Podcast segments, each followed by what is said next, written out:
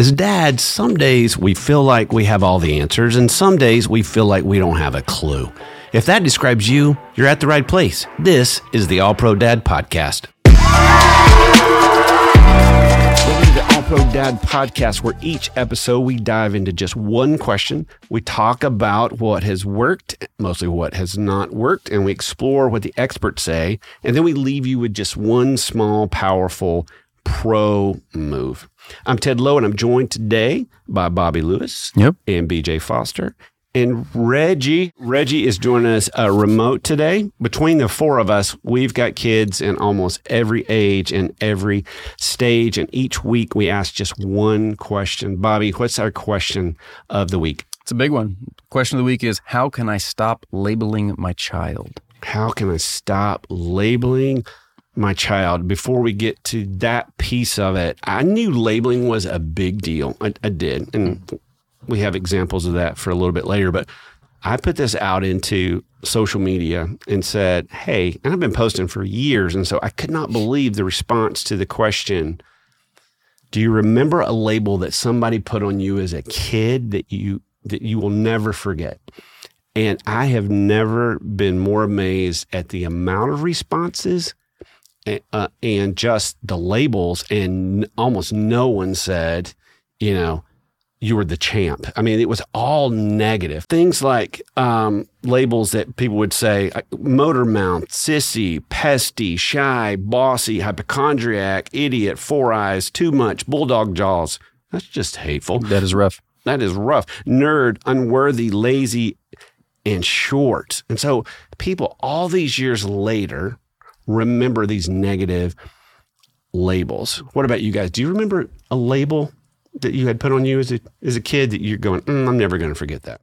I had two, uh, both positive and negative. Um, one was I was well, you could look at this as positive or negative, but sensitive. You're sensitive, but mo- more often than not, it was like you're you're too sensitive. Like you you get your feelings hurt too easily. Um, and then the other one was actually, it's kind of co- almost contra. It feels like it almost contradicts. But my mom called me tough. You're really tough because I think I would I'd get hurt in a game and I'd go back in two seconds later and and um, I I just it was almost like I was mad and just kind of ready to go back in. Yeah. What about you, Reggie? You got one? Yeah, um, I, I remember it vividly, and thank you for having me. I'm happy to be joining here. Up in Minnesota, we were walking in. It had to be probably like November or December because I remember wearing a winter coat. Like this is how like Im- impactful this moment was. We were walking in, and I was trying to keep up. I'm the youngest in my family, and I remember uh, my dad in front of me with my brother, and he looks back, and I don't know where this conversation happened, but he looks back and says, "Yeah, you were a mistake," and I was Ooh. like, "Huh?" Oh. Um, he was like, "Yeah, we didn't we didn't plan for you," and I don't think he meant to choose his words that way because I had never heard it again after that. But when he called me a mistake, uh, Oh. there was there was that.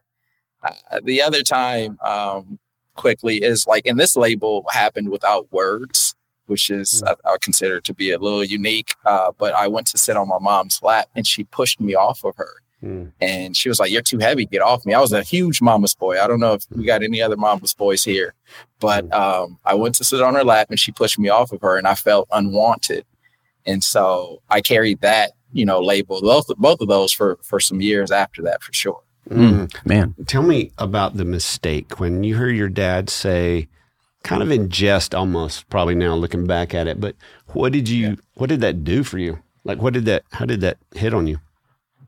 Yeah, you felt like you didn't have a place in your family, Mm. um, and and then it caused me to look outward, you know, into different areas of who wants me. Then, right? Like if I'm a if I'm a mistake here, Mm. where am I not a mistake? Where am I appreciated at? And so Wow. I'd say that that kind of you know uh, ran my life for for some years. Yeah, and you're not the only person who's heard that label too. That's probably a pretty common one. Yeah. You know, like there's plenty of you know, parents who have had children but weren't necessarily planning to have children, and I'm sure that phrase has been uttered a couple of times. You know? Right. Oh It- yeah, what we say kind of in jest and we don't think's a big deal. Here we are talking about it this many years later and it was a huge deal.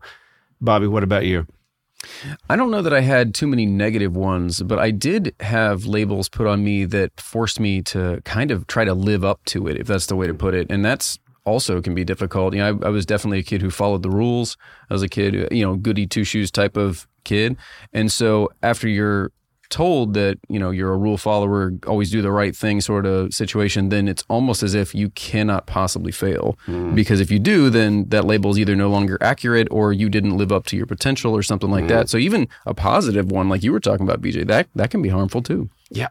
Ooh, that's a great point. That's a great point. And it kind of goes to this whole thing we say all the time is like affirming character mm. not you know actions. That's huge. Uh for me, uh, after my mom passed away, I was 10 years old. Like, I was the only kid in school without a mom. Yeah.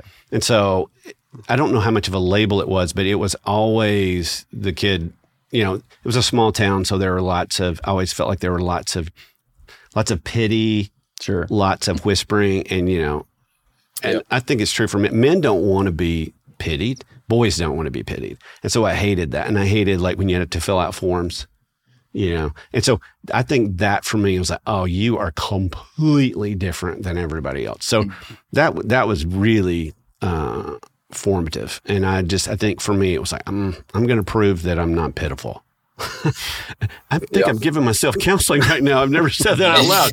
Okay. So we talk about how power how powerful labels are to us. Here we are sitting talking about these all these all these years later uh, and so it's important that we don't do this to our own kids, whether that's a positive label um, or even a negative label, because when we label our kids' character or their behavior or their appearance, it, it impacts how we view them, how we treat them, how we discipline them, but even more importantly, how they view and how they treat themselves. I mean, these labels can become so formative. And so, what I want us to talk about a little bit, and I've done a little bit of research on this, is how do we avoid using labels? Because Reggie, just like you you said about your dad, your dad did not mean yeah. to. I mean, you were just standing there in line; it just came out of his mouth, and you know, I'm thinking, oh, he didn't mean that. And I would dare say it would be interesting to know how many labels were just flippantly said. You mm-hmm. know, there's right. a great passage that says, "Careless words stab like a sword." Yeah. You know, it's the careless ones, not the careful ones. Like no one gets up in the morning go, hmm, how can I hurt my kid? Like what would be those yeah. fancy words to do that? So how do we avoid that? Um, one of the ways that I've tried to do this over the years is be careful with introductions because I was always amazed when our kids were little, especially that people would say, this is my daughter, Hannah. She's shy you know, and then she would tuck behind mm-hmm. the legs. So, uh, this is my son Jackson. He's the athlete of the family. Uh, this is my daughter Martika. She is a bookworm. This is my son Mario. And you know what? He's just a big mess. He's just a he's just a big mess.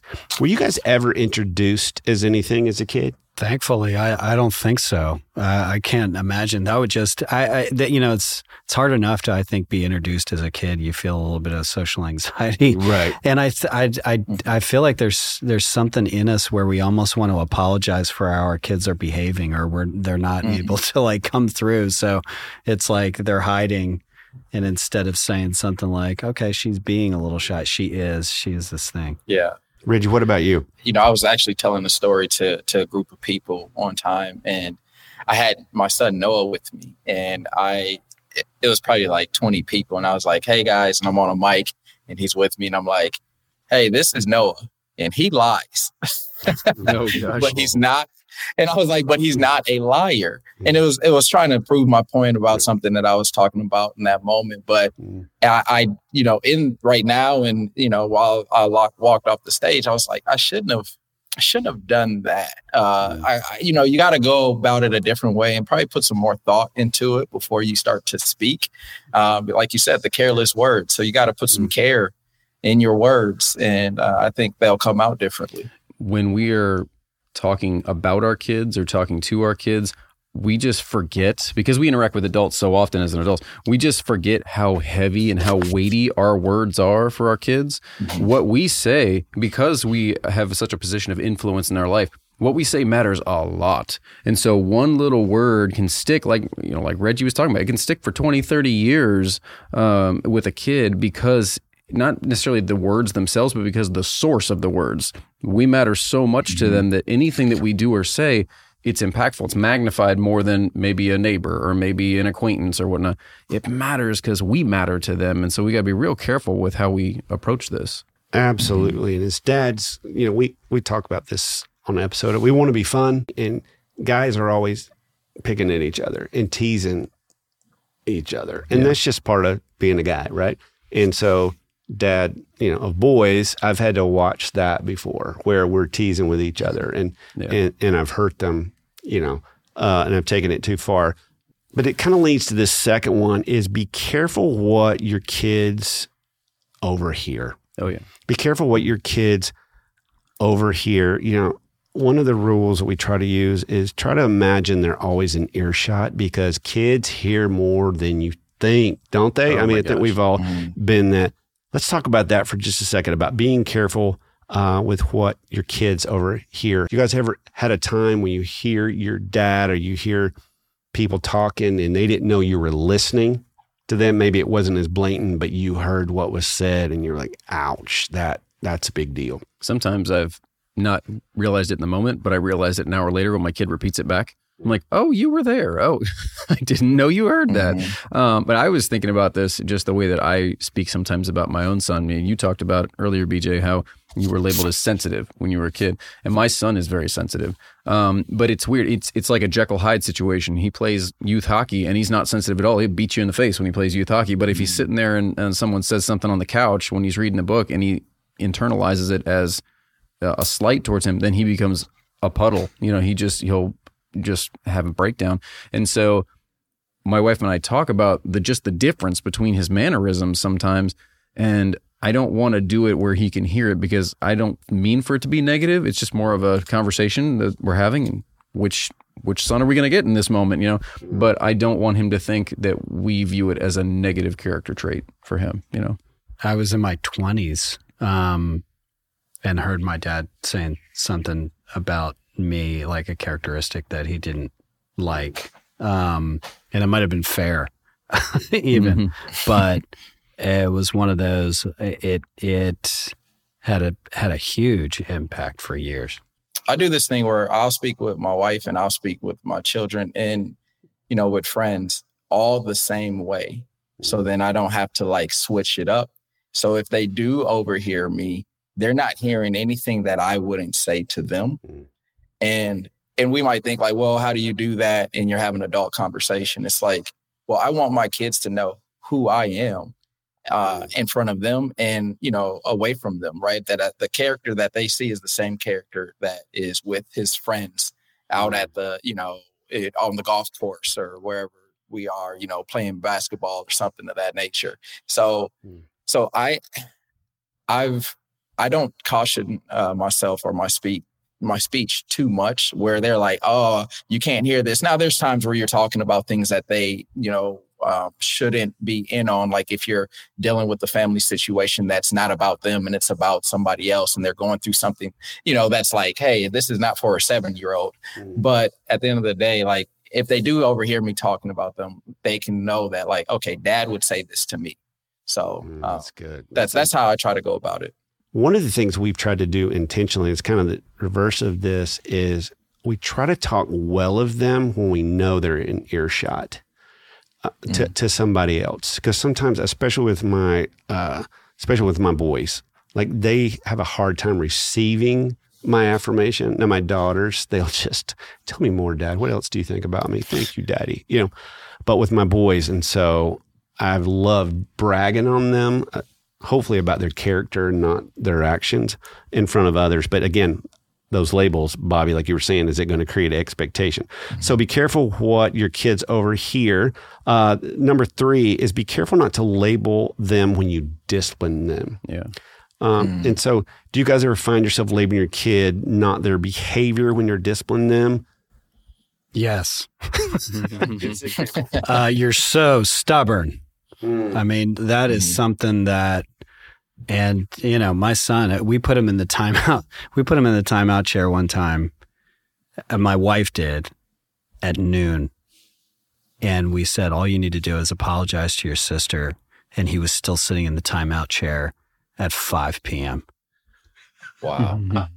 And so it just flew out of my mouth. Like you're you're so stubborn, and you know it's a label. I mean, it's a label. It's not you're being stubborn. You're you're being like he was. He was being stubborn. Um, but it was you are. You are this thing. You are stubborn. It's a s- subtle difference. I mean, Yeah. e- even being frustrated, going, you're being stubborn. I mean, like, because you're going to have frustrated voice from time to time, but it, it is so, you are so stubborn. Yeah. Bobby, what about And you? what they do is not necessarily who they are. It's Right. it's similar to what Reggie said earlier. He says, "My son Noah, he lies, but he's not a liar."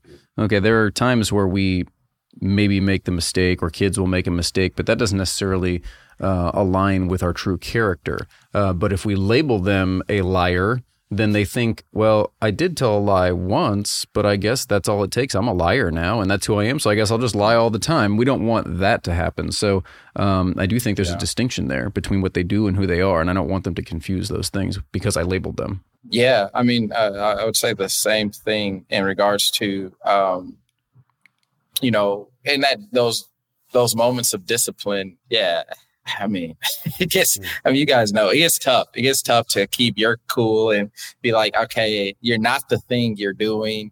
I don't want to label you, but you know, we're not perfect. So when we do it, I'm I'm always quick to apologize um, because I'm not going to there's no time I'm going to be perfect, right? If the kid is being stubborn, they're being stubborn. And you're like, Right. dude, why are you so stubborn? Or if they're lying, why are you lying? Like, you know, Noah does lie, even to this day. I'm like, hey, it's, there's no need to do it. But if I if I feel like I'm going overboard and I feel convicted myself, like I will apologize and say, look, I said those things and I uh, I shouldn't have said those things and then I, you know, try to come back and try to teach and turn it into a teaching moment, not not only for myself but for my for my kids too. Mm, That's good. And you start thinking about things that you haven't accepted about yourself or integrated about yourself, and you see it in your kid. To me, that's the thing I can tend to do, or the wounds from self. Like for me, I wanted my kids to be close. You know, I wanted them hmm. to be buddies. I probably said things I shouldn't when they were young, going, you know what, you guys are, when we're not around, you're still going to be together. And they're like, when are you not going to be around? You know, so that was probably poor parenting. Mm-hmm. Uh, well, no, that was poor parenting. And so with the older one, he's the leader. I remember saying to him, You are just mean. Hmm. And he looked brokenhearted because he's not a mean kid. He is a bossy kid. Um, see, did you hear I said that? He is a bossy kid instead of he can be bossy. Yeah. But I, you know, instead of saying, "Hey, buddy, that was really mean," when you said that to him, and so it was just the difference. And I saw the look on his face. Um, and there was somebody in my life that was mean to me, Yeah. and I said, "You're being just like so and so." Well, I, I was just listening to what you were saying, and you said two sentences back to back, and you said it kind of similarly, but you used one word in one sentence and you didn't use it in another sentence. You said, You are mean. And then the next sentence you said, You are being mean. So, like, there's a there's one little word, but that's going to make all the difference. You are means this is a definitive factual statement. No matter what you think about it, you are this. Whereas you are being is like a moment in time situation. And so I think kids, even with a developing mind, can distinguish between those two things. So I think as a dad that you are this, that has power. If I think you are being this, that's just a right now at this moment, we can redirect this. We don't have to be here forever. Let's, you know, maybe think about how we're using the phrasing when we're disciplining and, and maybe that'll make a difference. That's good, Bobby. Uh, We had some a mentor couple in our life. Their kids were older than ours, and she would say this, and we tried to rip it off from her, but she would say, "Hey, that's not like you. You Yeah. were just really nasty right then uh, to your sister. That's that's not like you." Yeah. And so I think, you know, taking it that one step further to say, whoa, whoa, whoa, whoa, whoa. And, you know, you can even get passionate because we're all going to get passionate about things that, you know, we're seeing and we're scared for them and we're scared of their character. But it's just, that's a huge one. And I think this speaks to when we are triggered, you know, and our frontal lobe's out to lunch.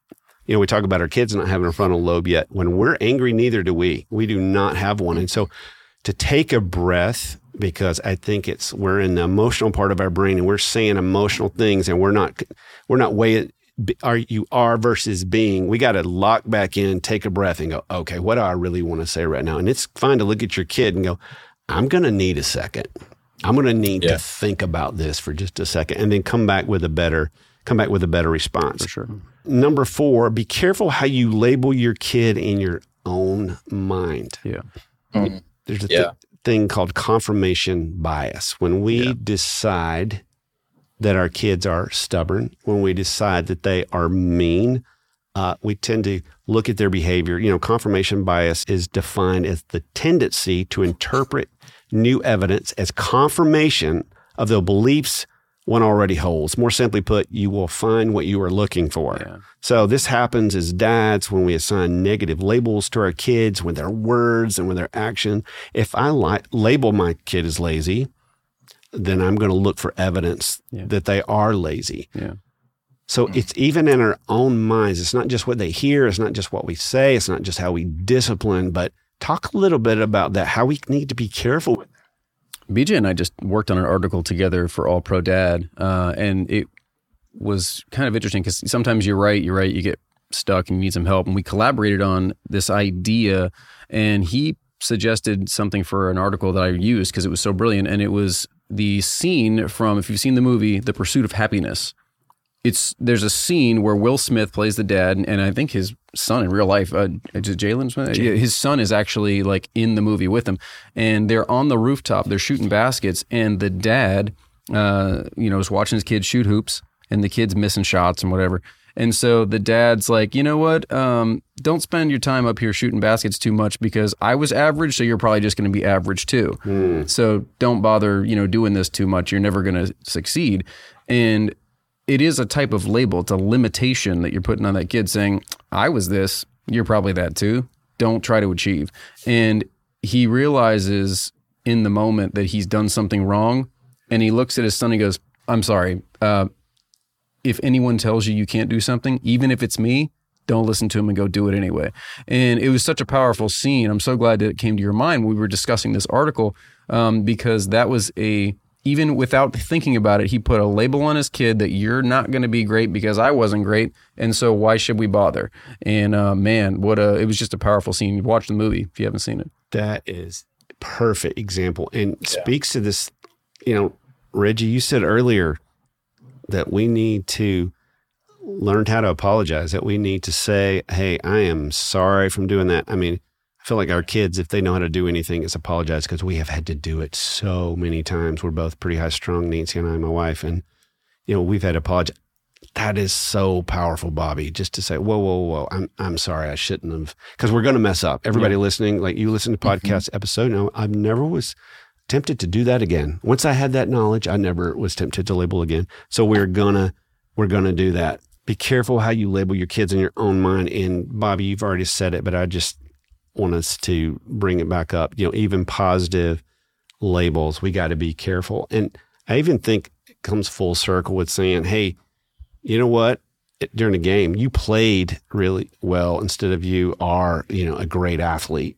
You know, people tell their kids all the time, after a game. You are the best baseball player in the history of yeah. baseball. And you're going, no, no, no. They weren't even the best kid at the game. Yeah. You know, instead of, you know, for our kids, we were told this and we've just ripped it off. Man, I love watching you play. Yeah. And so I think mm-hmm. it's like with affirmation, man, you have really pursued this in a in a great way. I know you I know you're struggling, but well done. And so that's powerful. Yeah. So what's the what's the payoff? Let's say somebody's listening right now and went, okay, I would have never thought about this. I would have never thought about the subtlety of this. But now that I do, I'm going, oh, this really, this really makes sense. So what's the payoff for you guys? What's the dream of this? If we said, okay, you know what? I'm not going to label my kid. Like, I'm not going to, what's, why is that important? I believe labeling is the complete product, right? Like that's calling your phone a phone but there's so many parts that goes to a phone that makes the phone right? So when i think positive or negative labeling we have to think through like what what words are we sowing into their lives that are going to grow into that label? So if it is something positive it's not that something positive could be bad but like what what seeds can you sow into their lives at the beginning that are getting them to being a you know a great student a a uh, an, an individual who has courage and someone who's tough like what can you say in those moments? And then like acknowledging what you're saying when you're labeling something negative because you actually don't want that to grow up right? Like again going back to noah i don't want him to be a liar. I don't want him to be a thief. So like i'm not going to sow any of these words or call him that label to even start to produce that in his life and so that's that's I would say is is uh, you know something to take away that I, I I'm learning in this moment from hearing from all you gentlemen as well with the with the labeling. When the word labeling comes to mind, I think about walking through the grocery store. So if I walk down the aisle and I see Snickers, Doritos, pick whatever brand name that it is, the bag or the package is labeled. It's so you can easily recognize what it is. But when you put a la- it's good for marketing, but it's really bad for people because if you put a label on someone right away, then it's really hard to break out of that. Like if you took Doritos and you opened it up and inside was ice cream, you're like, well, this was not labeled properly. This was a lie. But if you label um, a child something and then they don't know how to get out of this label because it's so permanent on their mind, they feel like, well, if that's what I've been called, might as well go with it because that's mm-hmm. that's got to be true. If someone said it about me, so I I, I think mm-hmm. if we the big win is if we can avoid labeling altogether, then they get to pick who they want to be, Ooh. and and that's way better than us picking for them. I love that, Bobby. That's a perfect way to transition into our, our bottom line, which we try to do every time. Avoid labeling your kids because labels are sticky and they're hard to remove. That was mm. a little little cheesy quippy, but you know, labels are sticky and hard to remove, but hey, maybe that will be sticky and hard to remove from your brain. Yeah. Okay, Bobby, we try to do this every time. We try to give people a simple but powerful pro move. What's our pro move this week? Pro move this week is just keep track of every time you're tempted to label your child. And maybe it's more than you think. Maybe it's not as much as you think, but just keep track of it. And if at the end of the week you're like, man, it was like twice a day, then evaluate how you're interacting with your kids. And if it wasn't as much as you think, maybe that's good, but let's try to get it down to zero. I love that. Well, thanks to everyone's listening. Uh, seriously, it means a lot that you're taking the time to consider what labels uh, you may or may not be putting on your kids. We know that you and your kids will be glad that you took the time. Thanks, you guys. See you next time. Thanks for listening to the All Pro Dad podcast. All Pro Dad is the fatherhood program of the nonprofit Family First. Along with our motherhood program, iMom, we exist to help you love your family well. Subscribe to our daily email, the All Pro Dad Play of the Day, by going to allprodad.com slash subscribe and get daily powerful and practical fatherhood tips in your inbox. The All Pro Dad podcast is hosted by me, Ted Lowe, produced by Bobby Lewis.